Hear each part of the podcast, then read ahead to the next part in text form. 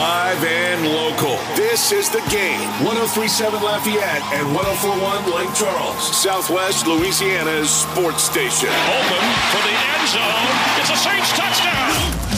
It's time for two hours of the best sports talk on the airwaves.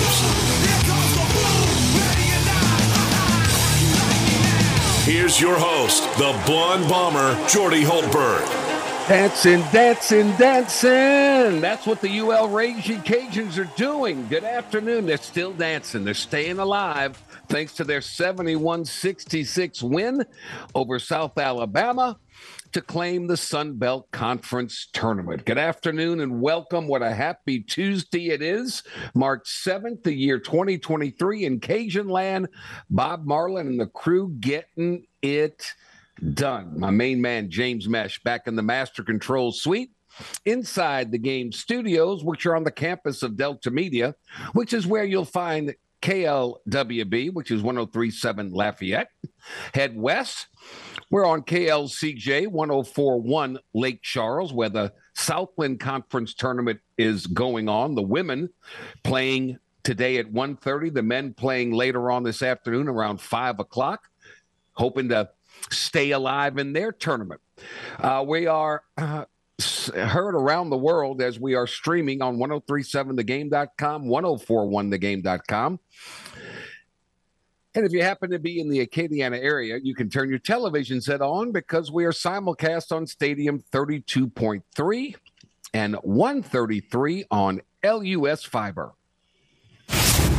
Did you miss the headlines of the day? Not to worry. The Blonde Bomber has you covered. Here is Hultberg's headlines. When it comes to tournament time, teams are going to focus their attention on their opponent's best player. South Alabama certainly did that to Jordan Brown. Every time he got the ball on the low block, a quick double team came. Somebody for the Cajuns would have to step up and play maybe the game of their life for this team to survive and advance. And that's exactly what Themus Fulks did as he went 9 of 13 from the field, scored a team high 23 points, and the Cajuns held off South Alabama 71 66 in the Pensacola Bay Center. UL's first NCAA berth since 2014. Bob Marlin after the ball game. Oh, it's good to be able to punch that ticket. Feels good. Today's the anniversary of my mother's death. That I had to I had to go home, uh, and we were with her when she passed. And you know, it was an emotional time for me. I was totally spent last year in the championship game, but uh, it means a lot. These guys wanted to defend the code is what Oliver, our strength coach, said all, all summer, spring and summer and fall. And uh, we did that. We came back with a mission to win it, and we were, we were fortunate enough to make it happen. I love this team. They, they're connected, do a lot of great things. On Sunday, they'll hear their name called. We talked to Shelby Mast of Shelby's Bracket WAG, our NCAA tournament bracketologist. He thought the Cajuns would be a 13 or a 14 seed. Themus Fulks, 23 points after the ball game. Oh, it's all about the love and the appreciation of his teammates. Uh, well, I wanted JB to really be aggressive still, because I mean, even as a, if a double's coming, I have faith in him to still make the shot. But I told, I just told him early in the game. I said, trust me, like throw it back to me. I'm gonna get it back to you, or I'm gonna find open players. But I just told him to trust me, and he looked me in my eyes, and he trusted me. So I mean, I I can't give enough credit to JB for like really trusting me and letting me play freely and be myself. So I appreciate it. Brown finished with 13 points on six of 16 shooting, but he got 16 boards and he got two assists. Fulks, just a winner. Um, unlike the first two games in this tournament, Cajuns didn't come close to leading wire to wire. South Alabama was on fire, 62.5% from the field in the first half. Uh, back and forth and back and forth and back and forth. Um, it went. Uh, free throws were critical down the stretch. South Alabama missed. Lewis and Kentrell Garnett didn't. And the Raging Cajuns are moving on. Lewis had his third straight double digit tournament effort with 12 points, five rebounds, and two steals. The star of the, sh- of the night for South Alabama was Isaiah Moore, career high 33 points and three assists. But look, uh, we talked about it. The key was to limiting South Alabama and their three point shooting ability. So they did that. And because of that, man, what a, what a drive back from Pensacola it must have been. We'll have a live report from Pensacola with a former comrade of ours. Dave Schultz will join us here in a few minutes. Uh, Locked on the Sun Belt is his podcast, and we'll talk to Dave all about that. LSU baseball, well, um, again, four days they outscored their opponents 62 to 6 the capper was a dominating 11 zip win over Butler, the third run rule victory in a row. Uh, Jay Johnson called it maybe LSU's best game of the season when you look at the overall picture. Okay, I'll take his word for that. LSU hit uh, had 14 hits, including three home runs, but the most impressive aspect of the entire night Thatcher Hurd, the transfer from UCLA, got the start, struck out the first six batters he faced, limited Butler to only three hits in six scoring, scoreless innings. He had 11 strikeouts, only one walk.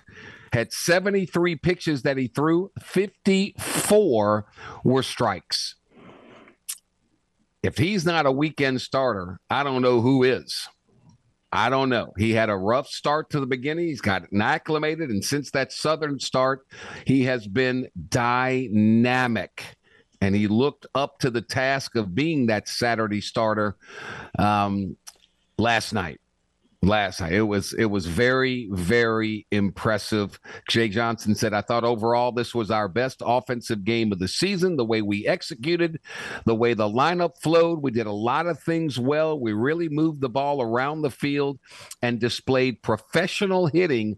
All the way through. Tigers will have uh, uh, their next opponent coming to town Wednesday, Lamar. Cardinals are 10 and 2 on the season. They already have a win against then fifth ranked Texas A&M. Yes, um, the calendar tells me that, believe it or not, LSU spring football practice starts in just two days with a lot of anticipation and expectations there. What's going to happen to the New Orleans Saints? Derek Carr is now a Saint, and now the clock is ticking. What's going to happen with Michael Thomas? The Saints checked the biggest box in their offseason list. Now they turn their attention to the rest of the roster, and one of the biggest decisions involves Michael Thomas. The offseason clock is ticking.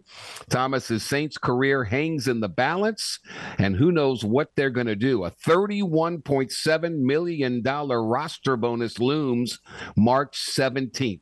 If Thomas is still with the Saints by next Friday, the team will owe him that massive payday next year. It's very complicated, but I can tell you right now, that ain't going to happen.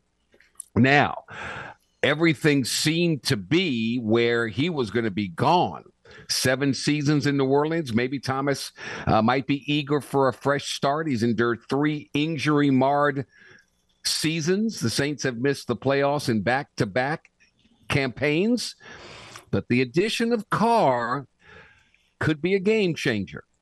Maybe Thomas thinks twice about returning to New Orleans this season, assuming he's willing to pay for a reduced salary. We'll talk all about that with Bob Rose of the Saints News Network here um, on the program. Well, well, well, the New Orleans Pelicans yet again lose on the road, this time to the Sacramento Kings, and the Pels are now tied with Utah, Portland, and the Los Angeles Lakers.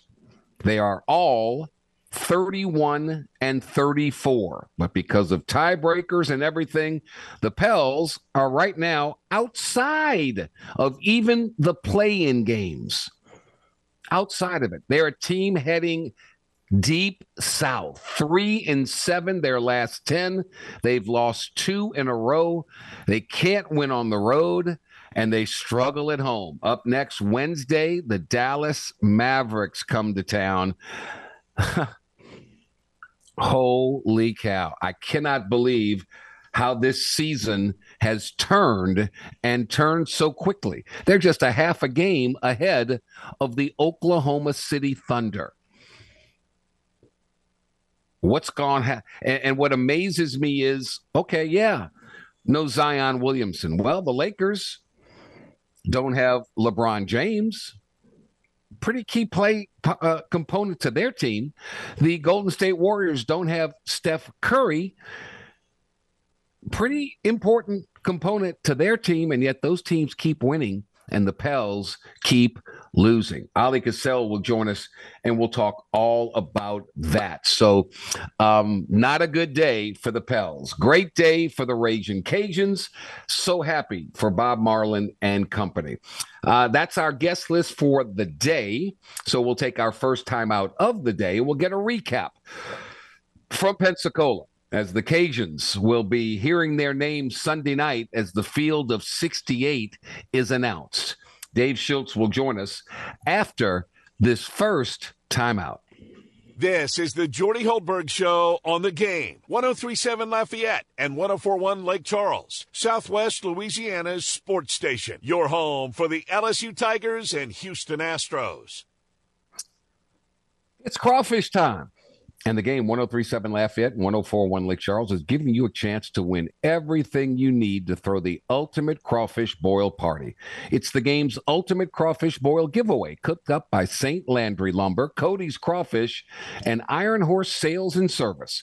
Go register in the Game Rewards Club at 1037thegame.com to score a $500 Visa gift card, a boiling pot, a burner, a paddle, ice chest, tumblers, and chairs, and two giant sacks of live crawfish. Plus, Plus, we're throwing in a pair of Astros tickets. Enter now. It's the ultimate crawfish boil cookout uh, giveaway, cooked up by St. Landry Lumber, Cody's Crawfish, Iron Horse Sales and Service, and the game. Don't agree with what Jordy has to say? Not to worry. He's always open to a healthy debate. Well, Dean, I'm, I'm glad that you asked that Actually, question. Actually, I'd like to jump in and take that one, Jimmy, if you don't mind. Have at it, Hoss. Give us a call on the hotline at 337 706 0111. Now back to more of the Jordy Hultberg Show on the game. 1037 Lafayette and 1041 Lake Charles, Southwest Louisiana's sports station. Oh, this is going to be fun. One of my one of my favorites. One of the really truly good guys out there in this broadcasting world. Works his um, his fanny off. He does a whole lot of stuff. Locked on the Sun Belt. He does podcasts. He's just a good guy. Used to be. Used to run the show over here. Uh, and and did a great job, and then he moved off to Mobile, Alabama. My man, David Schultz. Schultzy, how are you, man? What's up, Blonde Bomber? I'm good. How are you? We're doing okay. A little tired, but we're okay. you were there with your locked on Sun Belt, um, and the uh, you know, and the the podcast that you do, and all the updates and reports that you do. So, uh, you kind of sum up what that Raging Cajun victory was like. Well, they hung on, uh, that's for sure. Uh, Yeah. You know, they get a top four seed, so they only had to play three games, which is actually one more game than it used to be uh, to win Right. the Sun Belt Championship. South Alabama was not, so they had to play a, a, uh, a fourth game uh, in five days. Uh, but that's the way it worked out, and you know the Cajuns hung on. They had a six-point lead. The Jaguars' legs were tired, and for some reason, the Cajuns kept on turning the ball over, and South Alabama couldn't quite take advantage Yeah. of it. You know, they missed uh, 11 free throws total, and you know the the final three pointer went in and out, and you know the Cajuns hung on, and you know it's just a it's not a great matchup for South. Uh, Richie Riley said that that it was going to be the worst matchup of the tournament of anybody they had to play. Uh, you know, Louisiana just has too much size with Jordan Brown and Terrence Lewis and Joe Charles. Uh, they just have too much size for uh, South Alabama, and yet, I mean, the Jaguars were right there. I- you know, if, if you could have told Richie Riley, we'll give you, you know, a chance to tie the ball game up to go into overtime, down three with 12 seconds left to go, he'd take it. And so, you know, that the game was really close and it was I mean, the biggest lead for the Jaguars was seven, the biggest lead for the Cajuns was six. It was just a it was a great conference championship game and I've always said this expect the unexpected. Uh, teams know one another so well. So the game plan, and I, I, like I like Richie Riley. I remember him at Nicholls. He's a good, really good basketball coach.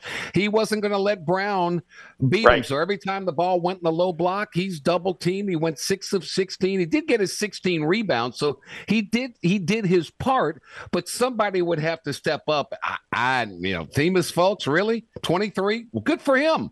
That's what happens when he when you play in tournament time. Expect the unexpected. Exactly, and you know this, Jordy. We go on the radio all the time and second guess the coaches.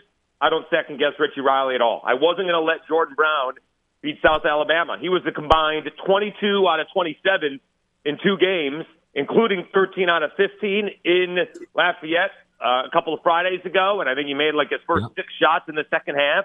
Themus Fulks was all of like two of 13 or maybe even two of 14 in the Sun Belt Conference tournament uh, up until yesterday. He had made a grand total of 11 three pointers all season. He made three yesterday. He had his season high 23 points. Uh, he was absolutely one of the differences in the ball game. And again, I, I don't second guess Richie Riley at all. You're going to make somebody else beat you, and somebody else did. Yeah. Absolutely. Do you like the venue? Is that a good? Is Pensacola a good spot for the Sun Belt Conference tournament?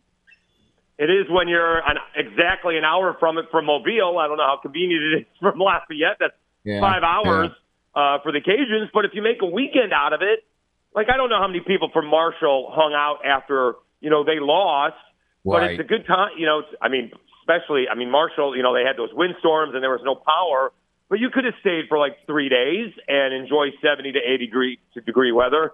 The uh, arena is really good. I think they had a great crowd. You know, I don't think for the Sun Belt you're ever going to get, you know, 8,000 or anything right. along those lines. But, I mean, they had almost 4,000 for Saturday's ball game, like Southern Miss and the Cajuns, and then almost 4,000 for last night. It, lots of red. Both teams wear red. I just right. don't think outside of the snafu with the women's ball game, Troy and ODU, I think it was a great uh, week down in Pensacola. Awesome. Dave Schultz, kind enough to join us, locked on the Sun Belt amongst the many, many things that he does. You you know Bob Marlin pretty well. You covered him. Um, you were around when they when they last went to the tournament in 2014, yeah. correct? Yes. So back again, Jordy, I've been doing this for 10 years covering the Sun Belt. I don't think they've had the same format like three years in a row. So back then, I think it was only the top eight teams. Like not all the teams in the Sun Belt got in, and that was one of the things that James Madison coach said. Uh, they struggled last season. Uh, Mark Byington said, "You know, I just want to thank the Sun Belt for allowing everybody to come in and play in the yeah. conference tournament." And Texas State ought to be. got all the way to the semifinals, right? And they yeah. gave the Cajuns all they could handle. Uh, yeah. And so, um, in this case, you know, the the Cajuns were, you know, top, um, you know, top uh, four seed. They get a double bye so they only have to win three ball games. They were the preseason pick, and in yeah. October at, at Sunbelt Media Days, uh, Bob said, "Look, we're probably a preseason pick because you know, everybody else has a new basketball team. We just return the most players. Nobody really knows, That's but right. we return the most players, and they they were playing really well, and then they hit a little bump in the road. Uh, and I actually talked to Themus Fulks after the ball game yesterday and asked what happened. You know, he's like, "Well." They had 8,100 in Southern Miss, so they beat us in that ball game and then they had a weird travel deal going to a Troy, so they they were exhausted in the second half in that ball game.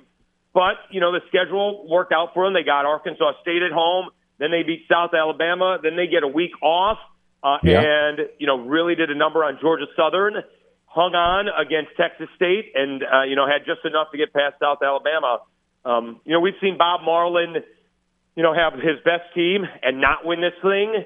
And right. I can't, you know, Jordy, I can't imagine the pressure on, you know, these these one bid league coaches that the whole thing Ooh. comes down to one weekend, yep. right? So he has this yep. great team a few years ago with, you know, uh, Bryce Washington and Frank Bartley and Jonathan Stove. And Stove uh, tweaks his ankle. He can't go. JaKeenan Gant gets sick. He's throwing up. And, you know, they lose by one in the over. semifinals. And everyone yep. considers it a, a massive failure of a season. Um, and you know he just keeps on grinding it out. I'm, I'm sure you've heard this. You know, I'm in Mobile and I heard it.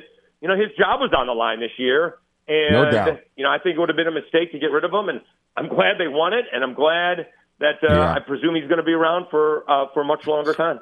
That definitely bought him some years. The pressure was on him. There's no question about that. Um, but they had a mission and they they accomplished it. Does, does was Bob smiling afterwards? It's hard to get Bob to open up and and show some emotion and enthusiasm. He is who he is, and I'm not faulting him, but that had to be a like a the weight of a piano off of his back. Well, I, I'm going to guess. I don't know this for sure, but probably just getting to the finals may have saved his job. But he was also emotional last year, which I totally forgot. Yeah. You know, Yeah. yesterday was Mother. a year ago that his mother passed away, and he's dealing Yeah. with that as his team is making a run to the Sun Belt Championship uh, game last year. And Yep. so I just can't imagine. You know, probably thought last year his job was on the line, and his mother's dying, and he's trying to coach his team to a championship game, and he's going back and forth. Uh, and this stuff is hard enough uh, Yeah. you know, to do without something along those lines. I asked one of the Cajuns' assistant coaches, uh, you know, do you get can you get some sleep? Is you know, can your mind rest at ease? He's like, no, you just toss and turn. You know, you try to get to this point. And one of the coaches said, you know, whoever makes more shots is going to win. It's not that difficult. But he was, you know, he's, I just can't. You just can't get the mind to stop. Uh, and he was, he, he did get emotional last night, talking about his mom, and probably, you know, be interesting to ask him. And I'm going to try to do that on Locked On Sunbelt. I don't know if I need to go through you, Jordy, to get him on. Uh, but if I can get him on, you know, was it more of a, a relief to win it, or is there a sense of accomplishment? Because it, it, can- it certainly can be both, but there's got to be a Yeah. sense of accomplishment because Gotta you know, be. you got I think you know, that- yeah, I think that- Louisiana, Southern Miss Marshall, all really good basketball teams, and then South Alabama is the hottest team of them all, right? Right. Winning 11 out of their last 13, and you know Louisiana absolutely deserves to go to the NCAA tournament. Hopefully, they can. You know, again, it's going to be good matchups. We'll see who's going to match up against Jordan Brown because he's a little bit different. There's not a whole lot of post players uh, like him around these days. And Yeah. I know he didn't, you know, have a great game yesterday, but he's hitting 15 footers, you know, from the elbow. So Yeah. he proved he can do that. Um, and if Themus Fulks and Jalen Dalcourt can have the kind of games they had yesterday, this Cajuns team, you know, might be able to give somebody a challenge. Well, they made their free throws down the stretch. South Alabama did. did. It really is kind of a simple game, Dave. I mean, we, I, I played it all my life. You shoot the ball, you put it in the basket more than the other team, you're going to win. Now you got to get it in the right people's hands to do that, uh, and the Cajuns did, and they are uh, still alive and well. So, having uh, said that, Jordy, Jordy, have you seen anybody like Isaiah Moore? He is the most unique player. He's a point guard he's really good. that doesn't Yeah. shoot threes and posts people up and uses the pivot foot. You know, I, I don't remember Tiny Archibald, and I know Tiny was you know I much more do. explosive, but I kind of feel like that's the kind of comp that it is because he he pump fakes, he gets guys in the air, he goes up against bigger guys, and I just never seen anybody like Isaiah Moore. It was a lot of fun to watch him, and you know I think the Cajuns. If you go back and watch the game, Cajuns probably got a little bit fortunate that some of those floaters and layups that usually go in did not last night. I would have I would have put a bigger defender on him. I'd have played way off, and I'm saying you go ahead and make that 17, 18 footer. Once you get inside the lane, I'm I'm bodying up, and my length, I'm not going to let you shoot over me. That's me. But he, he was But brilliant. they tried he that. He went he went he went over and through and past Joe Charles. Yeah. they tried that. Yeah. It didn't you, work. you knew what he was going to do, and they Right. still couldn't stop Right. him. I'd run a I double would, dou- team. I would double him once he gets past the free throw line, but Yeah, double him We'll up, see. make him get the rid of the basketball, and make somebody else beat me. But um, you know, it's easier to coach from over here. But Right. uh, but David, I, I I wish you nothing but continued success, man. Thank you so much for hopping on board, and I'll I'll help you get Bobby Marlin. How about that? thanks so much. Be uh, be sure to subscribe on YouTube, Locked On Sunbelt. Thanks, Jordy. You got it. Dave Schultz, kind enough to join us um, as the Raging Cajuns survive and advance. And now Sunday will be a great day as they hear their name. We don't know when it's going to be called. We don't know who they're going to be playing or where they're going, but they're they're in. There is no doubt about that. LSU baseball hoping to be in at the end. So far, so good. We'll recap the Tigers and where they stand now as the number one team in the country with Chris Reed after this timeout. This is the Jordy Hultberg Show on the game. 1037 Lafayette and 1041 Lake Charles, Southwest Louisiana's sports station. Your home for the LSU Tigers and Houston Astros. Brought to you each and every day by the great folks at ShopRite Tobacco Plus Discount Outlets. Over 60 of them in southern and central Louisiana. They've got everything. So if you can't shop right at ShopRite, dudes, you just can't shop right at all. By Ducks, cleaning America's air from the inside out. By Eon, the premier touchless robotic laser body contouring device that helps you lose those unwanted inches along with permanent fat reduction. Eon of Lafayette, Baton Rouge, and Mandeville by the Louisiana Lottery. Oh, you got to play if you want to win by DC's Little Capital Exxon with their true soul food deli tucked away in the corner, home of the best cheeseburger your mouth has ever tasted. And by Cajun Chef. Crawfish season? Yes, indeed. Turn up the taste with Cajun Chef hot sauce. Tune in every weekday at 8:15 a.m. and 3:15 p.m. for the LSU Sports Update, presented by Tibbs Trailers here on the game. 1037 Lafayette and 1041 Lake Charles, Southwest Louisiana's sports station. Right, we're back 33 minutes after the hour. LSU with another dominating run rule victory, third in a row as they took care of business yesterday against Butler. So uh, uh, just a an obliteration of Butler, Central Connecticut State. Just kind of wanted to get the feel of where this LSU Tiger team is uh, after outscoring their opponent 62 to 6 in four days. Chris Reed, a former LSU Tiger, baseball player, kind of has a good, well, not kind of, definitely has a good feel for things. And he joins us now with his thoughts on this number one ranked team in the country. Hey, Chris, what's happening, buddy? How you doing? Doing great. How about you? I'm doing terrific. Uh, the biggest thing I got out of this is Thatcher Hurd looks like he's the guy that everybody thought he was going to be after he transferred from UCLA. Kind of a rough start in the beginning against Southern, but since then, man, he looks the part of a weekend starter to me. What do you see in Thatcher Hurd? Well, you know, with with a guy coming in uh, that has the expectations as he did, um, you know, with the injury last year, you assumed that he was going to probably start off relatively slow, regardless of how much uh, action he got during the fall and the spring. Because anytime you return to game action, it's always slightly different uh, than practice or anything else. And I think now you're kind of seeing him settle in. I, I think you're able to see his off speed settle in as well. He's starting to throw his off speed for strikes. And, uh, you know, early on, I, I thought that since he wasn't able to land it, hitters were able to have better at bats because he was one dimensional. And, uh, you know, it doesn't matter if you're playing Butler, if you're playing Incarnate Word, or if you're playing right. Auburn or whoever. Um, they're all college baseball players. They're there for a reason. And um, if you're one dimensional, they're going to be able to hit you. It doesn't matter if you throw 96, 97. Um, but like I said, right now you're seeing him kind of put all the pieces together, and he's turning into the guy that we thought he was. Uh, six innings pitched, gave up uh, three hits, struck out 11. His control was great, only walked one. Of his 73 pitches, I think 54 were strikes. So he went six. Blake Money comes in and closes things out. They they do the seven inning run rule deal up 11 zip. Um, when you look at this baseball team, you know, you, you, got Trey Morgan, who I thought is a terrific first baseman. He's out there in left field. Do you think he stays there, or do you think they move him back to first base? What, what's what do you think Jay Johnson's tinkering with here? Well, he, he's trying to get as many uh, high quality bats in the lineup as possible, and you know, you have Trey. He's an exceptional athlete. Uh, he's multidimensional, so he he can play the outfield, and I personally believe the outfield is his spot um, in the big leagues or in, in okay. pro ball. Uh, just due strictly to his size and what I guess pro ball would consider a lack of power um, on his end, but he's obviously a fantastic first baseman, a fantastic hitter.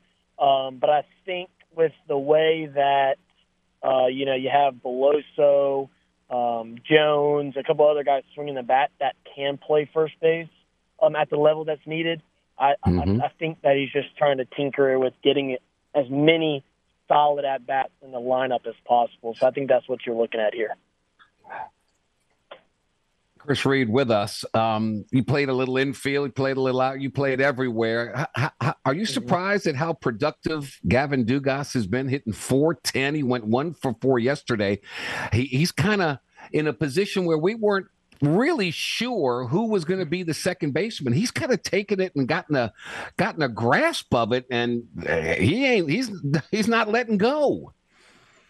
Yeah, Jordy, I, I tell you what, he has surprised me. Uh, you know, I played with him for a couple of years, and and, and he it was an exceptional hitter. Um, and defensively, he had, when he first got here, he had he had a ways to go. Uh, you know, Uh-huh. they, they were moving him around. He never could really get situated in one spot um, due to the players that we already had kind of in positions. And um, you know, going off into the off season, they had to do a eye surgery for him, and definitely as a player that had eye issues as myself, um, I know how hard it can be hitting wise uh, when you don't have the proper uh, line of sight. So Mm-hmm. um, I'm glad he able, he was able to get his eyes corrected, and I, I think you know you're really seeing him fall back into the production category that he was two years ago. Um, you know when he was and he hit 20 something home runs and batted 340 whatever it was, and and I think you're kind of seeing him get back to his old self. And and like I said, I wasn't expecting it. Um, I don't know that many who were, but um, I, I think everybody uh, that follows LSU baseball is very happy for him and very, Yeah. you know, excited for the uh, team and how you know he kind of solidifies the infield from definitely from a hitting perspective, but he's No been playing question. really good defensively too. So I think you know I think he's he's kind of just clicking right now, and hopefully he can continue that uh, going forward. Yeah, Gavin Dugas at the top of the lineup. Um, I- I think one of the other big surprises, and um, he was going to transfer, but decided to stick around, playing right field. Paxton Kling batting in the uh, the eight hole. Man, he's batting three ninety one. When you can get your eight hole hitter to hit three ninety one, boy, you talk about some depth, huh? Yeah, I I, uh, I don't know very many teams that are going to have their uh, eight or nine hole hitter batting almost 400, and um, you know I, I don't know very many teams in the country that, regardless of his average, just they have a such an athlete and a and a threat in that hole um, as well. I- I think you know I was talking with some people uh, this weekend that were asking about you know he, he kind of took a seat for a few games and. I I thought the leash for him was a little slow, but I'm not the head coach. I'm not the one calling the decisions, and um, you know, I, I, I thought I thought they should have let him fight through his uh, you know his issues early on and and kind of get down and you know, regardless of which way you did it, um, you know, this past weekend he was on fire. Uh, whatever Coach Jay Johnson did, it obviously worked. Uh, his at bat seemed uh, a lot better, a lot more in tune with what the pitchers were trying to do in terms of game plan. Um, Uh-huh. And so I, I I think you know if we can get him really rolling, uh, you know it's I mean the the lineup is just it's stupid how how uh, how well it can it, it can work, and and I think it's just going to be absolutely dangerous going forward. Chris Reed, kind enough to join us. The other thing that stands out to me, um, three they played 12 games 12 games only three errors their fielding percentage is a gaudy 0.992 is that something that's just a confidence builder that's contagious and carries out through uh, the entirety of the lineup? Or what what has happened there where this team last year was like uh, up in the high you know teens at this point in time but this year man they're like they're like glue. Yeah, oh, I mean to, to touch base on what you mentioned there about last year, um, you know, without you know not trying to place blame on an individual player really, but you know it was a it was a known fact that Thompson was having struggles defensively Right. last year, right? And Right. when your shortstop which is presumed to, you know, be one of the best players on the field defensively, is not kind of pulling his weight, it can negatively affect the other people around you. Uh, just like they say, hitting is contagious from an offensive perspective. Defense is the same way, and I felt like that kind of at least helped, um, you know, in the demise of the defense quality or defensive quality that we had last year. Mm-hmm. But I mean, this year it's it's incredible the 360, uh, the attention to detail uh, during the off season had to be, you know, very extensive from a defensive perspective. But I mean, this year everybody is, you know, they're doing all the fundamentals right, and when you hmm. get the fundamentals down, a lot of the other stuff is not very hard defensively, and I think when you when you play that well defensively, it translates even into the offensive side of things. And and I think right now they're just very in tune. They're very confident on both sides of the ball, and and and I and I hope and I expect it to continue to carry forward. Former LSU Tiger Chris Reed joining us. LSU's got Lamar on Wednesday, then a three game series with Samford Friday, Saturday, Sunday, UNO on next Tuesday, and then and then the big boys. LSU has to travel to College Station to take on Texas A&M at one point in time, the fifth-ranked team in the country, a team that was beaten by Lamar earlier this season. So one, two, three, four, about five games left before you start conference play. How, how soon before we Jay Johnson says, okay, here's my Friday, Saturday, Sunday? Or is that something you think, other than Skenes on a Friday, may continue to evolve and change throughout the course of the season? Yeah, I, I expect it to uh, be kind of held close to the chest in terms of uh, Jay announcing any starting uh, roles for pitchers, except for obviously Skenes. I mean, the guy's won two SEC pitchers of the week. He's striking out, you know, at, on average, 12 batters a game, I believe. Uh, yeah. the, the things, the things he's doing is just you don't see that in college. I was talking with a buddy that pitched at Tulane for four years and then got drafted and played pro ball for three years the other day, and he he just as soon as he saw me, he he he was just just gloating about how good Skenes has been, but you know, with the rest of them, Jay particularly uh, likes to uh, you know, keep it close to the chest and keep the other team guessing. That way, the, mm-hmm. other team doesn't have any um, advantage to prior knowledge of of what they're going to see or who they're going to see, and and it makes it a little bit harder when you when you're going in there um, and you're not knowing. You got to show up to the field, you do all your practice, and then all of a sudden, you know, the, the guys get told, "Hey, this is who we're facing. Hurry up and come watch some video footage on them, and this is what right. they got." Um, right. You know, in terms of pitches and, and, and velocity, and so it's kind of like a last second thing, and and when you can have a multitude of of uh, you know pitchers that can fill a role, it just makes it harder to decipher. And so if I if I was him and if he stays true to what he's been doing, I, I would assume he kind of holds it closer to the chest. But it can definitely evolve um, throughout the SEC schedule in terms of who's the Saturday Sunday guy. Just because, like okay. I said, we we have so many quality arms or above quality arms, to be honest, uh, that can fit in either of those positions. In any sport, any player wants to know their role so they can get acclimated and adjusted to it. Some people, like the sixth man in basketball, you're going to come in um, sometime before the you know the 12 minute mark of the first half you're going to come into the game. How important is it for a pick like a thatcher hurd in other words Skenes knows he's going to get the ball on friday. For the mentality of a, of a pitcher and his defense behind him do you like to know okay thatcher is going to be our our saturday starter or does it make any difference?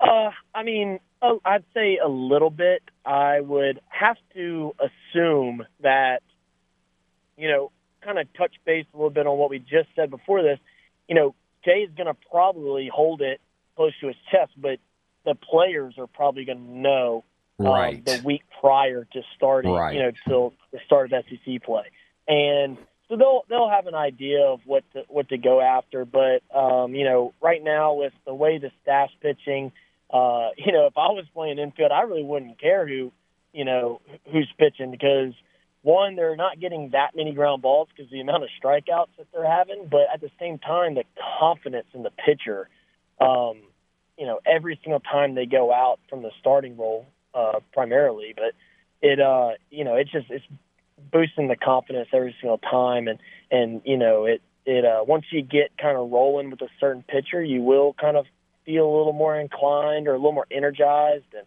uh, you know, because any time right now that one of our starters is going out, something special, you know, is happening. I mean, Thatcher Hurd the other right. night being struck out 12. Uh, yeah. Skenes struck out 13. I mean, that's just fun stuff to be a part of. I, I can slightly remember, um, you know, going out there when Alex Lange was out there. I mean, I, I felt like I could have sat in a recliner and kicked my feet up when he was pitching just because I knew he was such a, and, you know, such a high effort, hits pitcher, and he would go out there, and I trusted him to get the job done every single every chance he got. So I think they're kind of getting a little bit of that right now, and and uh, you know hopefully it keep going. Well, um, it, it's going to get rougher. Um, LSU ranked number one in the country, Tennessee three, Ole Miss four, Florida six, Vanderbilt seven, Arkansas eight, Texas A&M fifteen, Alabama eighteen, South Carolina twenty. Need I say more? The SEC is just a gauntlet. Chris Reed, I can't thank you enough for your time, big guy, and uh, we'll do it again soon, buddy. Thank you so much. All right, thank you for having me. You got it. Chris Reed, LSU Baseball, back to wrap up our number one next. This is the Jordy Hultberg Show on the game. 1037 Lafayette and 1041 Lake Charles, Southwest Louisiana's sports station. Your home for the LSU Tigers and Houston Astros. We here at the game, Southwest Louisiana Sports Station wants your help. Go and subscribe to our YouTube channel at The Game Louisiana. Turn that bell on so you can get notifications when we post our new content and game recaps. Help us get to 1,000 followers at The Game Louisiana on YouTube. Every day is a Chamber of Commerce kind of day when you're listening to The Jordy Hultberg Show. This is the game. 1037 Lafayette and 1041 Lake Charles. Your home for the LSU Tigers and Houston Astros in Southwest Louisiana.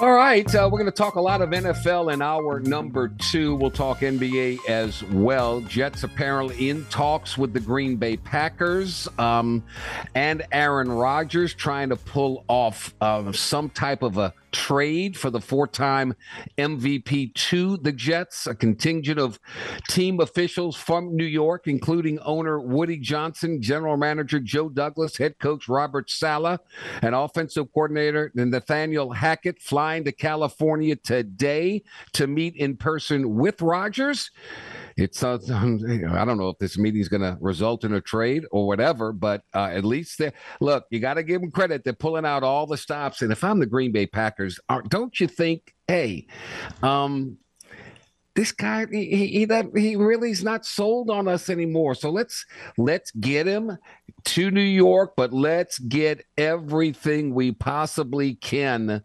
uh, for it the complication to the deal, Rodgers' nearly $60 million in number and the complication of the contract um, that's going to have to be addressed to make sure both shirt both teams are in compliance with the salary cap by the start of the league year next Wednesday at 4 p.m. Eastern, three o'clock our time. At three o'clock today, it's the time. It's the deadline for the franchise tag.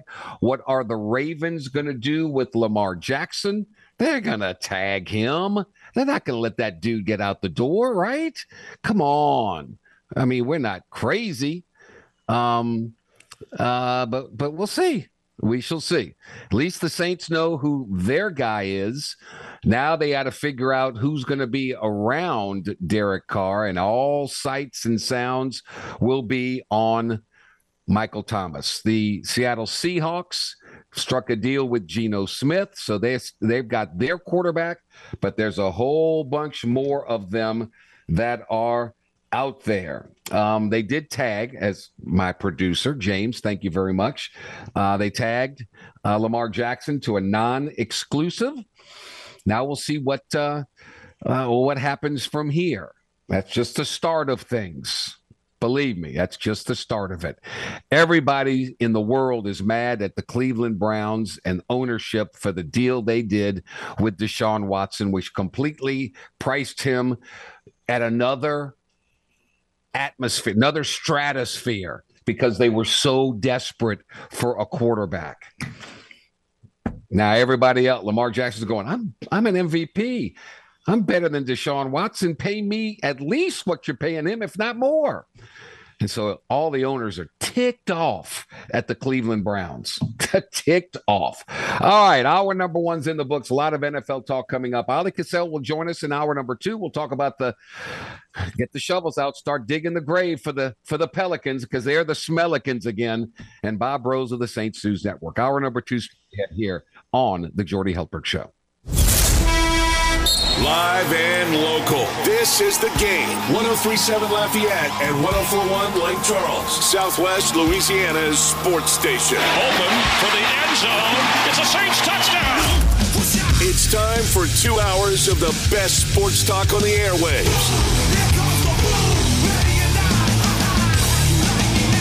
Here's your host, the blonde bomber, Jordy Hultberg. It's hour number two of two, and away we go. Um, congratulations to Bob Marlin, his staff, and all the the Raging Cajun Hoopers as they um, survived in advance and won the Sun Belt Conference championship game, beating South uh, South Alabama last night. And the Raging Cajuns are in the field of 68. Are the New Orleans Pelicans going to be in the field of 10? As of right now, the answer is no. What a precipitous fall they have taken since being number one way back when in the West. And now they're in a logjam tied at 31 and 34 with the Utah Jazz, the Portland Trailblazers, and the LA Lakers because of uh, the tiebreakers and all. Right now, the Pelicans are at the bottom of that. So if the season ended today, unbelievably major disappointment. I got to do it. Let's talk about the New Orleans Smellicans with my main man from At the Bird Writes, Ali Kosel. Ali, how the mighty have fallen. My goodness, how are you, sir? I'm doing a lot better than the Pelicans in the standings. That's for sure. I think all of us are doing better than the Pelicans. What, it's another look. The, it, it's ridiculous to think about, but it's another tale of two seasons, right? Last year we talked often about how poorly they started and how they rebounded and then really used that momentum to get into the play-in tournament, make some noise, win, and then get in the playoffs. It seems like they're following the exact opposite script. And there's only five weeks left, right, to save anything that they can. My goodness. It, it, you know, it's tied at halftime. Then they come out from the locker room and they get blown out 38 to 20. Where is their sense of urgency? Who who is res- you got to look at the coach and the I mean, who do you look at? Where is the sense of urgency with this club? Yeah, they get easily derailed now. And I'm pointing my finger at everybody because I think yeah. there's blame that's deserved to go to you know the players, the coaching staff last night. Since you bring it up, they were co- or they weren't coasting, they were cruising offensively. Right, the offense was looking good, and then Mike Brown throws one little monkey wrench into that plan by going to the zone about midway yep. through the third quarter, and suddenly they couldn't score. They didn't make the adjustments, and on the other end, they never slowed down Sacramento. So partially, mm. absolutely, that goes on the coaching staff, and we've yep. seen that happen previously. And that's what's weird to me because this team has seen a lot of zone. Everybody knows the book on them. They don't shoot, you know, as as well as most teams around the league, and especially over these last two or two and a half months. But they, like I said, they've seen this zone, so they should know how to counteract it. And I know they didn't have Larry Nance. I think he's a big key to breaking down the zone because you've got to beat it by attacking the open middle, right around the foul line. Right. They didn't right. have him. But other than that, they could have tried something else. But instead, they looked lost and, and the game fell apart. Right, it went away from them in that third quarter, that decisive third quarter. CJ McCollum looks tired to me. I, I, I mean, he, he's not the same player, Ollie. He's just not. He looks like a guy that's hurting to me. Um, yeah. He's he, he, yeah, he, he makes sometimes there's a pass or two. He makes those errant passes that you're left scratching your head about. It's happened, you know, last season. We saw it earlier this season, but now I, I think it's really taken a toll on him. And when you watch him, right, these last three weeks, he's always looking at that thumb or readjusting that wrap that he's got around it after every shot, after yeah. a lot of passes. So there's no doubt that that has definitely, you know, plagued his his play, and of course affected his performance. Because you're right, the Pelicans can't win if if if, if he's. It's not just making shots; it's making smart decisions. I mean, Brandon right. Ingram had six turnovers. Um, CJ had five. That's eleven. Team had a total of sixteen. When you're not playing as well as you should, or you know that you can, you got to, you know, do the things that you can control well. And one of them, of course, is not turning it over. And there was like at least six passes I counted between the two players where I was yelling, "No, don't pass yeah. it," whether it was a cross court yep. pass or into traffic, or or they're yep. jumping. They're trying to drive in between two players, and somehow they obviously lost the ball. So a lot of head scratching play. But you're right, CJ's been kind of on this trajectory now for the last couple of weeks. But for me, I think it's solely right. A lot, lot to do with his thumb. Remember, he's not a number one option. But now that he's got Brandon Ingram back, he's in a more comfortable role. But suddenly he's not playing well. I've seen enough of him to realize that I think he's a good player. He's a that good secondary scorer for a team, but right now he's not even doing that for them. I mean, just look at the shooting percentages. Yeah.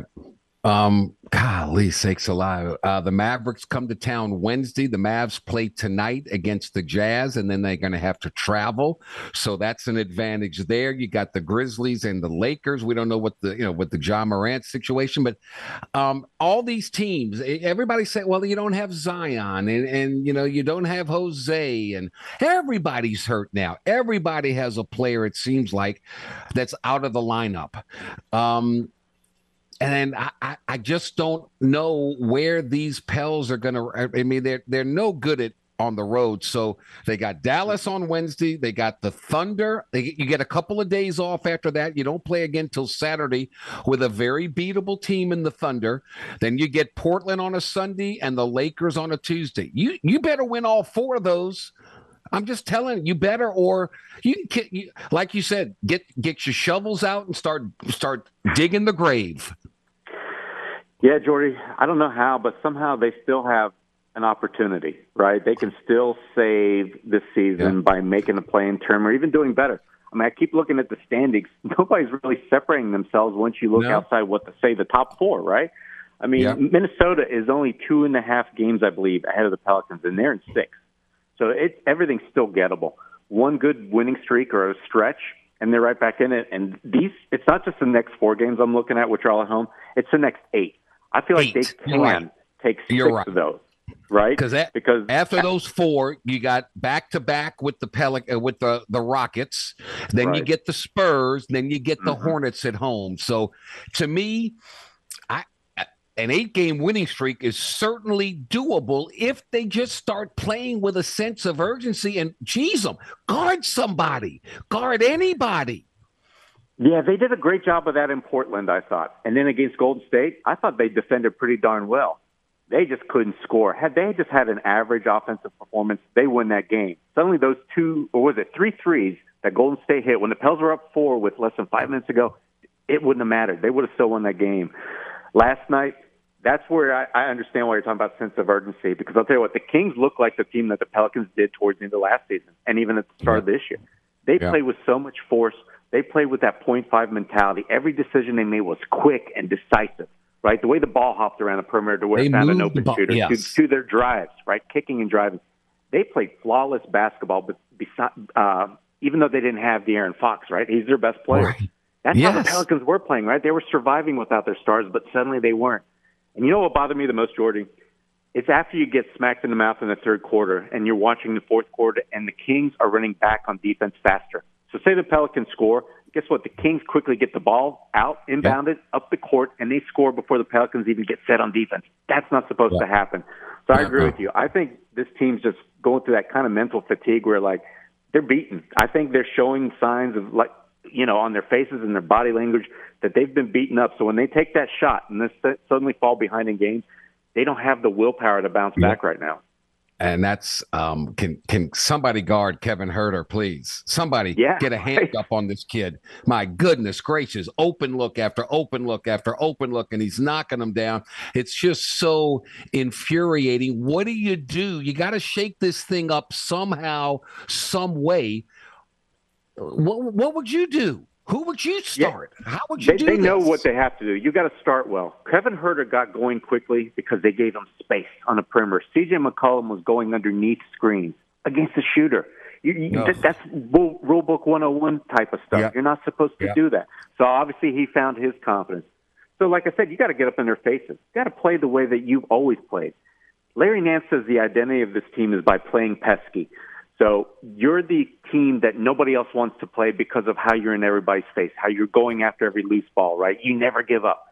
They have to show it because they haven't recently, and they've got they've just got to do it. We've seen some glimpses of it, right? I know they've lost six or seven, but I thought, like I said, we saw it in that win against Portland. I thought they started off great, right? Against Golden State, had a really good first quarter. There's been other highlights, but you've just got to stay on that pedal for all 48 minutes. That's the biggest key coach got to throw a chair or do something. You got to get these guys emotionally yeah. involved in this thing rather than looking like they're sleepwalking. I'm, I'm not gonna look there. I, I would be foolish to say the Pels can win eight in a row. They ain't done that. I mean, but six out of eight. They better. It's doable. And if they do that, heck, they're right back in this thing. You think they right, understand that's right. They that? still have an opportunity. That's why I just hope their confidence hasn't taken such a beating, right? 10 game losing streak. Now you've lost six or seven again.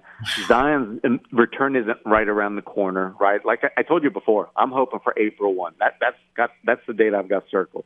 But you can survive until then because we just talked about the schedule. Yeah. So I feel like somehow this coaching staff's got to figure out a way to make them successful on the court. Find that motivation. I know that players are supposed to bring their own motivation, but right now, if you think back to what Willie did for them in that game against the Clippers in that play-in game, need some of that magic. Because I'll tell you what, his comments last night, and I know it's coach speak, but when he was asked if he's got any concern about the way the ship's been going the last two months, he said, "I've got no concern." I turned off the TV. I'm not going to lie. I turned off the TV because I don't want to Yeah. hear it because we all of us know that's not true. So I'm hoping Yeah, he's not telling the players that, which I don't think he is. So he's just doing it for the media, right? He, he's that calm guy, but behind the scenes, boy, I really hope that they're trying to, like I said, light that match. Who is the leader of this team? You know, last year it was Willie Green. You know, he had some help with some of the vets, right? Josh Hart, Yeah. namely. Uh, Jonas Valanciunas did a big, uh, did a lot behind the scenes, taking guys out to dinner, showing them things, right? And he's still been doing all that. CJ's been a big help. But you're right. I don't know who it's going to take. I mean, you would prefer it to be one of your leaders, right? Whether it's Zion or Brandon Ingram. But if not, it's got to be Willie again. So I, I hope, you know, I hope he, you know, dials that, that number in, types it up, whatever he needs to do, gets it going again. Yeah. Um, wow. I guess it's just um it seems like it like you said, it's every year, hopes up high, and then uh, and it's just it's so darn frustrating. And they just it, it's a team, Ollie, that you got to learn how to win in any sport. You got to learn what it takes and how to win. Sacramento has learned that. I think that's quite obvious. They have learned that. The Pelicans haven't. They still have not learned on a night in, night out basis what it takes to win in the NBA. And until they Yeah. figure that out, we're Right, Jordy. keep Well, I was going to say, this the great comparison coaster. the Miami Heat. They've had a miserable offense during the same stretch that the Pelicans have. But guess what? They've won more than half of their games that they've played since January 1. Why? Yeah, Because, yeah. you know, they leaned into their defense. They leaned into that competitiveness. And I'll tell you what, the Pelicans, they showed all that when times were good, right? It's easy when winning is happening, right? But now that adversity has really struck again, I think these young guys are learning. I mean, they're in the process of learning. It's not going to help unless they turn it around. And I'm hoping, like That's I said, exactly that they right. take it, right? They, they I- take it and run with I it just somehow. want to see during I, I want to see during a timeout when it's a 10-0 run and Willie calls a timeout. I want to see one of the players stand up and start screaming. Like do something instead of sitting down with your head down. And I mean, Brandon Ingram ain't gonna say nothing ever. That's not his per. But who? Somebody has got to take control of this thing because the best teams are the teams that are driven by the players themselves. Absolutely. And the Absolutely. coach sits in the background and goes, "That's that's where it's supposed to be." They don't have that. It's plain and simple. I think that guy can be Zion. I really do. I've seen him get emotional, and, and you know he'll do it through his play on the court. He'll have a couple plays, and he's yelling, screaming, and it lifts up everybody else. And, and he's a big cheerleader too. You're right. Brandon's not that guy, so it has to be. I feel like Zion, but he's I can't talk about Zion because he's. I can't talk about him because he's never available. I know it's not his fault. I know he doesn't on doesn't do it on purpose, but he's never available. It's just so sickening. All right, enough, enough. um, I'll give the Pelicans uh, some more opportunities. Um, Luka, who always destroys the Pels, now he's got Irving with him. Okay, well, they better win six of the next eight, Ollie, or I'm going to raise some cane. That's all I'm going to tell you. I'm going to be right there with you. Because look, the Mavericks, you're right. Luke always destroys them. But guess what? Since that trade for Kyrie, they can't stop anybody. So I'm hoping that the Pelicans offense. Yeah, you know, but we can't score. Right. it's it's going to be They great. to They up. And can't then you've got the Thunder, Trailblazers, and Lakers. They're all right there for the Pelicans. So Yep. that doesn't motivate you enough because you're looking at the standings and they're right there. Yeah. You're at home. You got to push them down the standings. I mean, they've got that chance. Let's see how they react, right? sense of urgency. You got the next four at home. Sense of urgency. Ali Cassell, you're the best. I haven't given yeah, up so are yet. you, Jordy. And I hope we've the got something better to talk about next week because this this is getting a little depressing again. I'm calling them the Smellicans till they prove themselves to me. So please prove yourselves to me. Urgency, desire, fire. Let's roll. Let's go. Ali, thank you, buddy. I appreciate it. Absolutely. Take care, Jordy. You're the best. Ali Cassell at the Bird Rights. We'll take a time out here. When we return, the Black and Gold Report next. This is the Jordy Hultberg Show on the game. 1037 Lafayette and 1041 Lake Charles, Southwest Louisiana's sports station. Your home for the LSU Tigers and Houston Astros. The monster trucks are coming back to the Cajun Dome. The toughest monster truck tour returns March 17th and 18th. And the game, 1037 Lafayette and 1041 Lake Charles, has a VIP package to the toughest monster truck tour. Enter in the game rewards club at 1037thegame.com. A VIP package includes four tickets, access to the pit area, a merchandise certificate, and lunch with the truck drivers on that Friday. The toughest monster truck tour is coming back, and you could win a VIP package courtesy of the game, Southwest Louisiana Sports Station. It's time for Jordy to march into some New Orleans Saints talk with Saints News Network's Bob Rose. Here is the Black and Gold Report with Bob Rose here on the game. 1037 Lafayette and 1041 Lake Charles, Southwest Louisiana's sports station. Is Bob Rose uh, a happy Bob Rose today? Good afternoon, sir. Good afternoon, my friend. I'll tell you, Jordy, I'm not nearly as happy as Derek Carr is because I don't have nearly as much money as Derek Carr now has. Um, you know, so congratulations to him, and congratulations to the New Orleans Saints. This was the guy that they clearly wanted, really from the end of the season on. Give them credit. They set their sights. They they they were in a position of need. They attacked that with a sense of urgency early on. And okay, why do you think? What was the deciding factor? Do you think uh, for Derek Carr to to make that deal when he did, and to make that deal with the Saints while Aaron Rodgers is still out there, and the New York Jets are still out there, and the and you know there's other teams still out there. What what do you think happened? What turned it so quickly?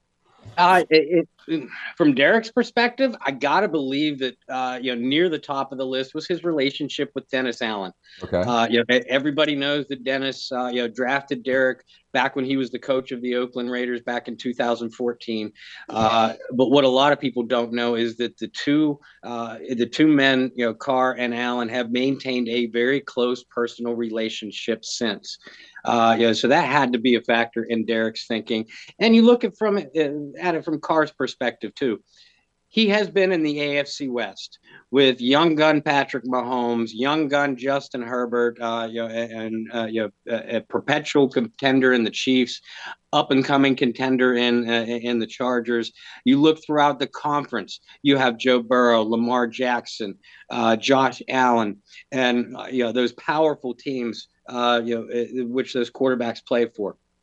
You look at the NFC, and at least on paper, not as formidable. You look at the NFC South specifically. There are no Kansas City Chiefs there. Right. There are no no LA Chargers there. Uh, everybody views the NFC South as a division up for grabs. Uh, Carr gets to play in a dome at least nine times a year when you factor in, you know, obviously the eight games at home, uh, you know, and Atlanta just up the road too. So, you know, weather for quarterbacks are often a determining factor. Uh, you have a few young receivers Olave, Rashid Shaheed, Juwan Johnson. All of those guys are on their rookie deals.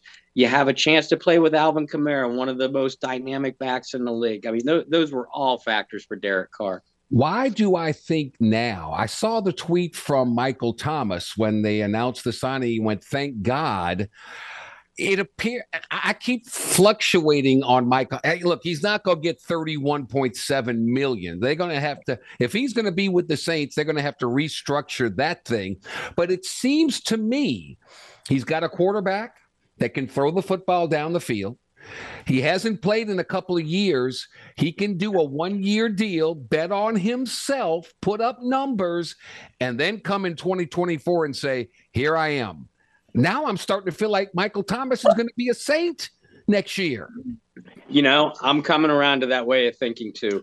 Uh, you know, first of all, let's get the elephant. You know, let's address the elephant in the room, like you just did. He's not going to get 31.7 million dollars. Uh, yeah, which is what his uh, what would kick in immediately if he was still on the team uh, by March 17th. So we're talking what 10 days from now. Yeah. So if anything gets resolved, it's got to get resolved in the next 10 days.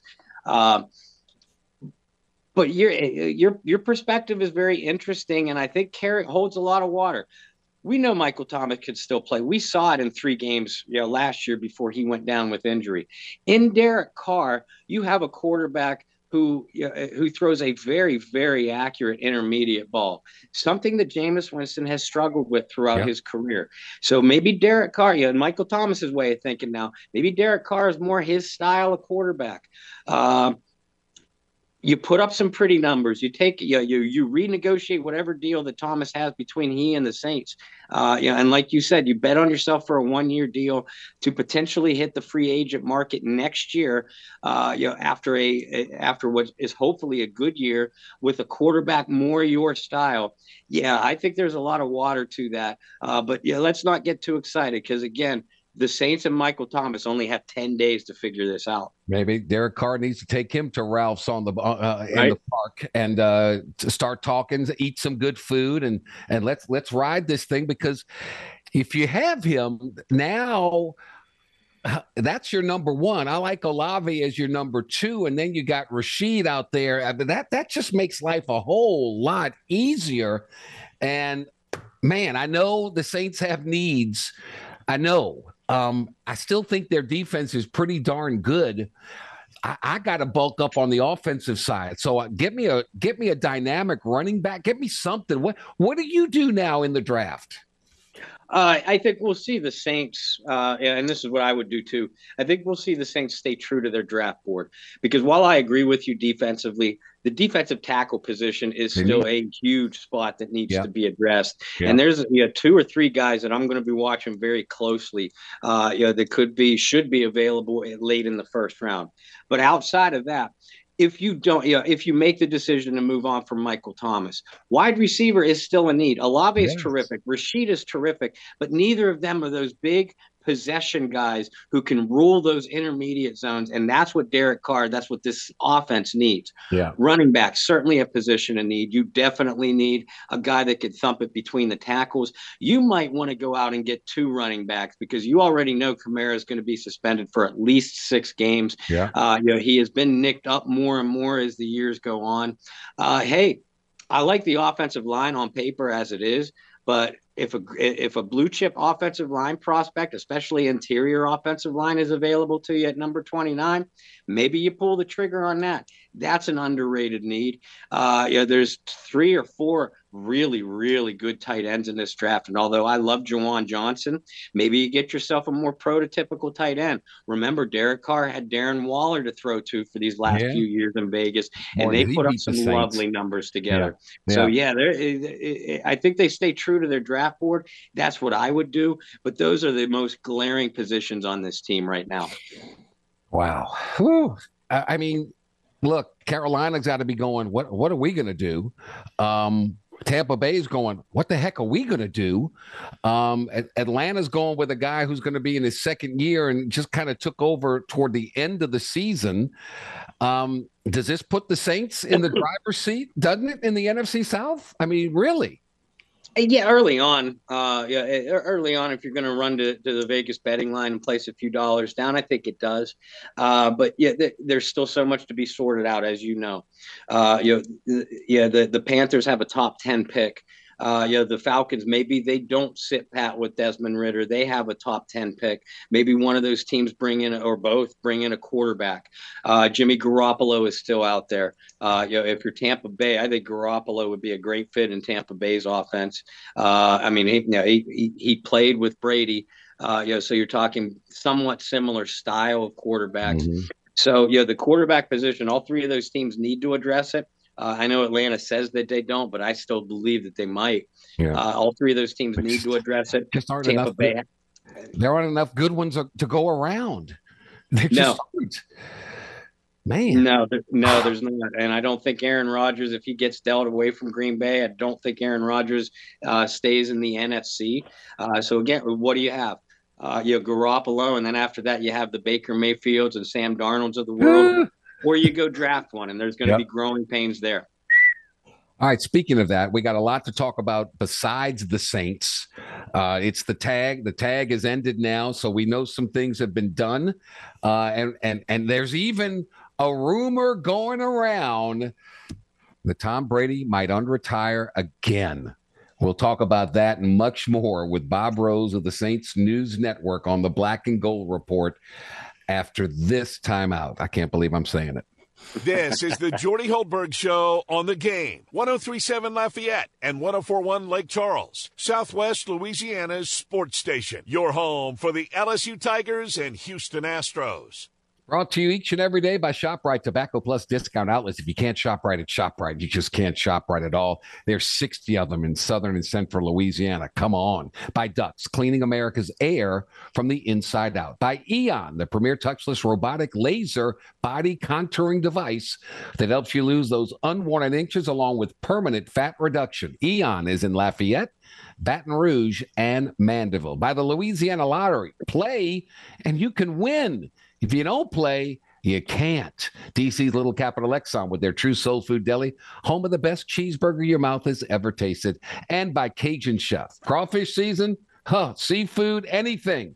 Turn up the taste with Cajun Chef hot sauce. Jordy Hultberg is known far and wide as the blonde bomber for the perfectly feathered golden mane he rocked back in the day at LSU.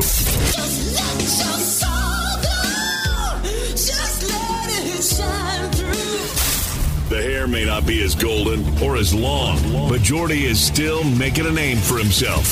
Back to more of the Jordy Hultberg Show on the game. 1037 Lafayette and 1041 Lake Charles, Southwest Louisiana's sports station. 35 minutes after the hour, we continue as we do each and every Tuesday, and so thankful for Bob Rose of the Saints News Network uh, and the Black and Gold Report. The franchise tag um, ended today at three o'clock, and we got all kind of things going on. Bob, um, the Giants struck a deal with Daniel Jones, a new four-year deal, so they got their quarterback locked in. But because of that, they had to put the franchise tag on Saquon Barkley. Um, the Ravens tagged Lamar Jackson Jackson as the sides still can't agree to a deal. And I blame Cleveland and the deal they did with Deshaun Watson for making this all a mess. What do you think about Lamar Jackson and the Ravens? Uh, first of all, I'm not at all surprised that the Ravens tagged him uh, since they were unable to reach a deal. I never, and I still don't think that Lamar Jackson is going to be leaving Baltimore. I don't uh, but I'll tell you, that does crack the door if a team were to swoop in. Uh, yeah, because Lamar has what, what's called the non-exclusive franchise tag, which means that he still can negotiate with other teams, which also means that other teams can make an offer to Lamar. If that happens and the Baltimore Ravens do not match it, then the Ravens would get two first round picks. Now it does yeah, we're not talking about a trade here. So you're not talking about necessarily high first round picks or anything like that. So say Tampa Bay. The Tampa Bay Buccaneers have uh, their eye on Lamar Jackson. Yeah. Uh, I think given the uh, the talent remaining on Tampa Bay's roster, and they're they're going to have to make some salary cap cuts, but you're trying to replace Tom Brady. Why wouldn't you give up two first round draft choices to sign Lamar Jackson to a big big deal? Because uh, he's still a young guy. So if you yeah. get him, if the Ravens don't match him, you have him uh, you know, conceivably for years to come to rebuild your offense around. So the, the, the Ravens, I'm not surprised they tagged him. I am surprised that they put the non-exclusive tag on him because that does crack the door for other teams. Yeah, you're right. You mentioned Tampa Bay. Their roster purge continued. They released starting left tackle Donovan Smith. They were about 55 million over the cap, 35 million going toward recently retired Tom Brady. And now there's rumors circulating because of the situation with Tua Tagovailoa and all the concussions. Hey, pay me 60 million. I'll come, I'll come play a year for you. Well, tell me that's not the case. No, Jordy, I don't think that it is, but it wouldn't surprise me either. Uh, first of all, I don't think enough people were making a big enough deal about Tua's concussion issues. Yeah. I mean, you know, what three or four in you know less than a calendar year? That is very concerning. Uh, yeah, we know that the Miami Dolphins have had ties and have heavily pursued Tom Brady in the past. So, yeah, again, if you're the Dolphins, you're sitting here, you have that wonderfully talented roster. Yeah. Maybe you do have questions about Tua. Uh, why wouldn't you go after Tom Brady? Josh McDaniels is sitting out there in Las Vegas, and personally, I do. I think if Brady comes back for a year or two, it would be at a place like in a place like Las Vegas. They have a terrific running back. They have a terrific couple uh, tight end, terrific receivers, and an offensive coordinator, a head coach in Josh McDaniels that used to be Brady's offensive coordinator. So. Do I think Tom Brady is coming back? No, I don't.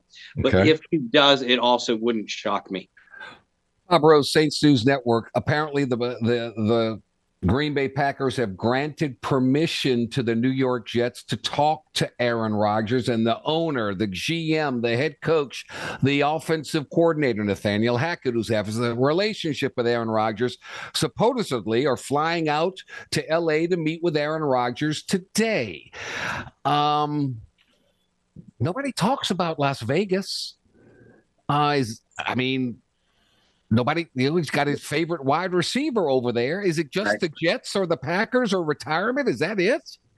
That's what we're hearing right now. Uh, you know, I mean, a team like the Raiders could swoop in at the last minute. Uh, I mean, you know, remember as recently as Sunday afternoon, reports were being circulated throughout you know the national media that the New York Jets were about to sign, uh, were in the front runners to land Derek Carr, and less than 12 hours later, he's signing, you know, Derek signing with the New Orleans Saints. So you never know what could happen in this situation. Uh, I find it. I, I think there's some fire here about you know, Aaron Rodgers potentially leaving Green Bay. I do too. I never thought that in recent years, but I think so now. They're fine. You know, you're talking about a face-to-face meeting. That's not something we've seen in the past. So I'm very intrigued to to to see how how things evolve. It tells me two things. One, Rodgers and the Packers talked a little bit, right? And or number two, the Packers are like, you know what? I'm tired of dealing with this soap opera. We're gonna get. We're gonna hold. The Jets are the prime victim. They need a quarterback. Everybody knows it. They know it. We know it. We're gonna get a king's ransom out of this deal. We'll give you Aaron Rodgers, and we'll move on. That's what it tells me. Why would the Packers give permission if they didn't talk a little bit and one of those two scenarios didn't happen? Yeah, you're absolutely right. Uh, because Aaron is still under contract. So you know the, the Jets wouldn't legally be allowed to at least officially visit with him, uh, you know, unless the Packers agreed to it. And the, the, as you pointed out, the Packers wouldn't have agreed to it had they not talked to Aaron, had they not talked to the Jets, and at least ironed out some pot- potential trade details if things were to uh, yeah, if things were to progress. And you're right, even at Aaron Rodgers' age, and you know what looked to be a precipitous drop off last year in his play, a guy like Aaron Rodgers is going to command at least a couple of first round draft choices. You'd think so, right? Yeah, yeah. Um, I don't know. It's uh, it's crazy. I can't imagine Tom Brady coming back. Um, I'm I'm so curious now that the Saints are out of the market for a quarterback um, at number 28 in the draft. You, you, look at all the mock drafts, all of, and it's everything is different. There's not one that is um, is consistent. Um, now I see one that uh, somebody said Keion White, a defensive end out of Georgia Tech. I, I mean, who knows, right? Who knows? But defensive ta- defensive line, a defensive tackle, wide receiver, running back. I think in that those three in whatever order you want, I think that's that's where you're significant and that's where you need stuff because you're hoping against hope that Lattimore gets back healthy, that secondary gets back healthy, and and you're okay there. But you you got to give get some more weapons on offense, man. That thing was stagnant. I I could not agree with you more. Uh, you know, and again, I wouldn't have a problem if one of those you know, big defensive tackles that I'm eyeing up fall to them and they grab them at 29, and then you just address offense with you know, whatever little money you throw around in free agency and the rest of your draft picks. Uh, you know, you you can do that. Uh, but yeah. I, for the Saints to completely ignore the offensive side. And you know, we we saw that happen a lot in you know, the latter years of, you know, of Sean Payton. Uh, you know, to completely ignore the offensive side in the draft. Uh, you know, until you get a couple of throwaway day three picks, you know, late in the draft or something like that. That's one of the reasons why this offense has been so putrid for the last couple of years. And I don't think that we're going to see that again. I mean, you know, we saw them spend both two first round draft choices on the offensive side last year, um, you know, and, and Olave and Trevor Penning. Right. Um, so I, I do think that they'll address it this year. And I think that they'll address it in the draft because a lot of the big money goes to the offensive players in free agency outside of the blue chip corners and, and, and edge rushers. Uh, you know, you see the wide receivers get the ton of money in, in free agency. Can't see the Saints doing that. I think they'll draft one before they uh, throw a ton of money. Uh, next, quarterbacks off the board too, yeah. obviously. In the next ten days, am I going to be shocked by anything with the Saints? I mean, you got Davenport, Payton is. I mean, you got you got my boy on the offensive line. I mean, they got to do something. They got to get. They got to cut something. Where, where do you think they go between now and the start of the new league year? Uh, well, as you know, they're still going to have to create, uh, you know, some salary cap space. Uh, right. Uh, you know, not only to make room for Carr, but just to get under the salary cap and hopefully, you know, leave themselves a little bit of spending room in free agency. You could save about ten million dollars if you restructure Cam. Uh, you could save about ten million if you restructure Lattimore. Save nearly eight million if you restructure Kamara. I think all three of those things will happen. None of those three guys are going to go anywhere. Okay. You could say you know, you create eleven point eight million dollars if you release Andrus Peat. I think Gone. it's a no brainer that they'll Gone. release. Uh, yeah, I think that there's a no-brainer. They'll release Jameis Winston. Everybody sees that coming. Gone. That'll uh, that'll net you about five million in cap space. Uh, you know, and then outside of that, you make a move with Bradley Roby, saves you three and a half million. Uh, Tre'Quan Smith, you cut him, that saves you two million. Uh, you know, it, it feels like it feels like you're looking for change in the couch cushions uh, you know, after that. But if you're going to sign free agents, uh, you know, off of the open market, that's what you're going to have to do. Andy Dalton's gonna he, he's not gonna be around. He's gonna ask it's too much money. And he he'll be a quarterback somewhere. Somebody will take him. I think. You, can you keep him as a backup? Bob, can you can you keep Andy Dalton, can you keep Andy Dalton as a backup? Sure, you can. Uh, really? Uh, yeah, Andy. Uh, Andy did not make that much last year. Um, yeah, he. Uh, I think you could get him back for between five and seven million dollar average. Uh, you know, and they're going to need a number two with starting experience. Yeah. So you know, a guy like Andy Dalton is very much in play. Same with Teddy Bridgewater or one of those guys. You have to find somebody cheap, uh, you know, to, that's willing to take a backup spot beyond, uh, you know, behind Carr. So you know, do not be surprised if there's a shocker and something that would infuriate a certain portion of the Saints fan base do not be surprised if they re-sign Andy Dalton before free agency because Andy's not going to realistically look for a starting job anywhere. He wasn't last year when he signed with New Orleans. So, you know, that that's the one move in the next week and a half that we could see happen. Give me five to seven million dollars to go work out, lift weights, throw a pass every now and then, and hold a clipboard. Heck yeah. Shoot. I'm in. You hear that, NFL teams? Jordy Hultberg is willing in. to take a backup job. I'm a left-hander. I can throw it like uh, Steve Young. Jeez, Louis, that's that's crazy. Um, Derek Carr, four-year deal. The Saints will draft a quarterback when? Not this year. Nope. Uh, not in, certainly not in day one or two. Uh, you know, if you're giving me a prediction on a Year, year, three. year three, Year three. year three. Wow, wow. Were you surprised with Derek Carr? I wasn't. I wasn't. I now you know I, I was openly rooting for them to draft somebody, and I'm a Hendon Hooker guy. Yeah. Uh, but you had to make the move with Carr. Uh, you know, you it, that, that's dotting a lot of I's and crossing a lot of T's. If you see yourself as a contender in 2023, you had to get Derek Carr. You just had to. Uh, you know, and uh, John Hendricks said on our Bayou Blitz show last week, he considered, uh, you know, he thought that the Saints were considering Carr as options A and B. So Yeah. clearly they were not I spreading any eggs around in any Yeah. other basket. Uh, you know, that's who they were focused on, and they got him. So, you know, congratulations to all parties involved. Did you rename your dog Carr or Derek? Did you do that or something? I mean, I did not. I am not that guy. one last question. Third round this year comes around and Hendon Hooker's still on the board. Oh, you take him. You take him. Okay. You take him. I think you got to. All right. Very good. He is uh, Bob Rose, Saints News Network, Black and Gold Report. He's a happy Bob Rose. Who knows what we'll talk about next week? Maybe Andrus Peat will finally be gone. We'll see. Bob, thank you, buddy. Thank you. Take care, my friend. We'll talk soon. Uh, you got it. When we return, ooh, a nail biter in the Southland Women's Basketball Tournament. We'll update how the Lady Cowpokes did after this timeout.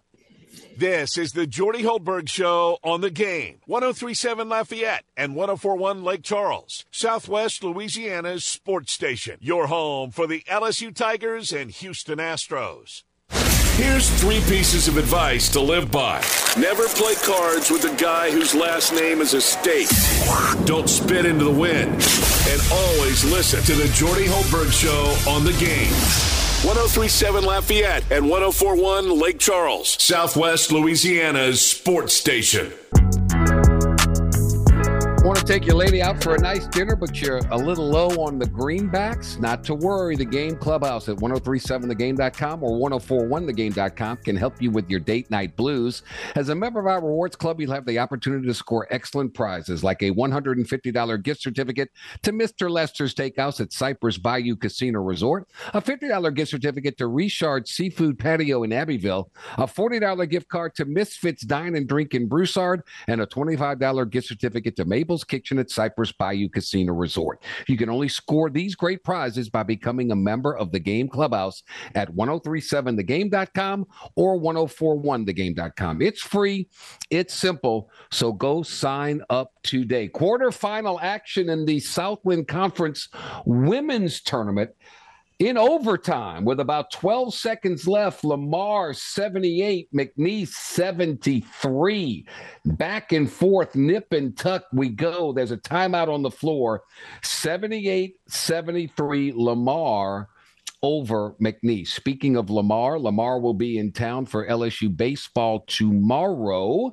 We'll get a preview of that with um, uh, their head baseball coach, a team that already beat Texas A&M this year. So Lamar, pretty, pretty good. Um, LSU basketball opens up SEC tournament play tomorrow against Georgia. We'll have a live report from that venue as well. And we'll preview the Pelicans and the Mavericks. Wow. Wow, wow, wow. Uh, special thanks to our guests today.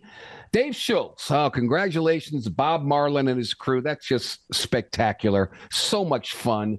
Uh, that that's just terrific that they won it, beat South Alabama. Now they're in the NCAA tournament. Congratulations, that is terrific. Chris Reed talking LSU baseball. Ali Cassell, they're the Smellicans till they get a win. They better win six of their next eight, or they're done done. And Bob Rose of the Saints News Network. If today, March 7th, is your birthday, well, happy birthday from all of us to all of you.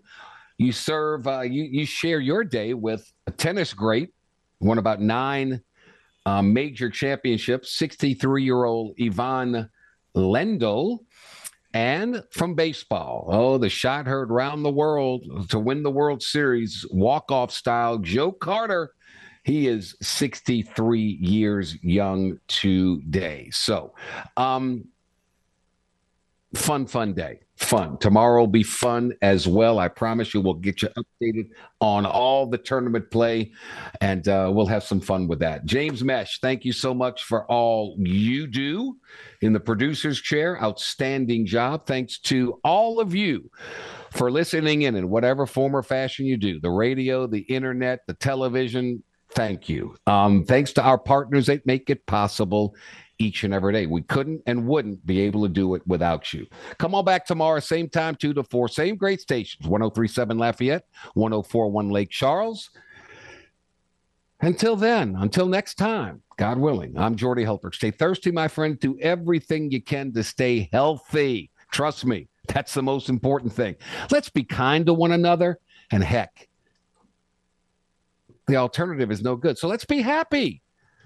Up next, crunch time with Miguez and Mesh. So long, everybody.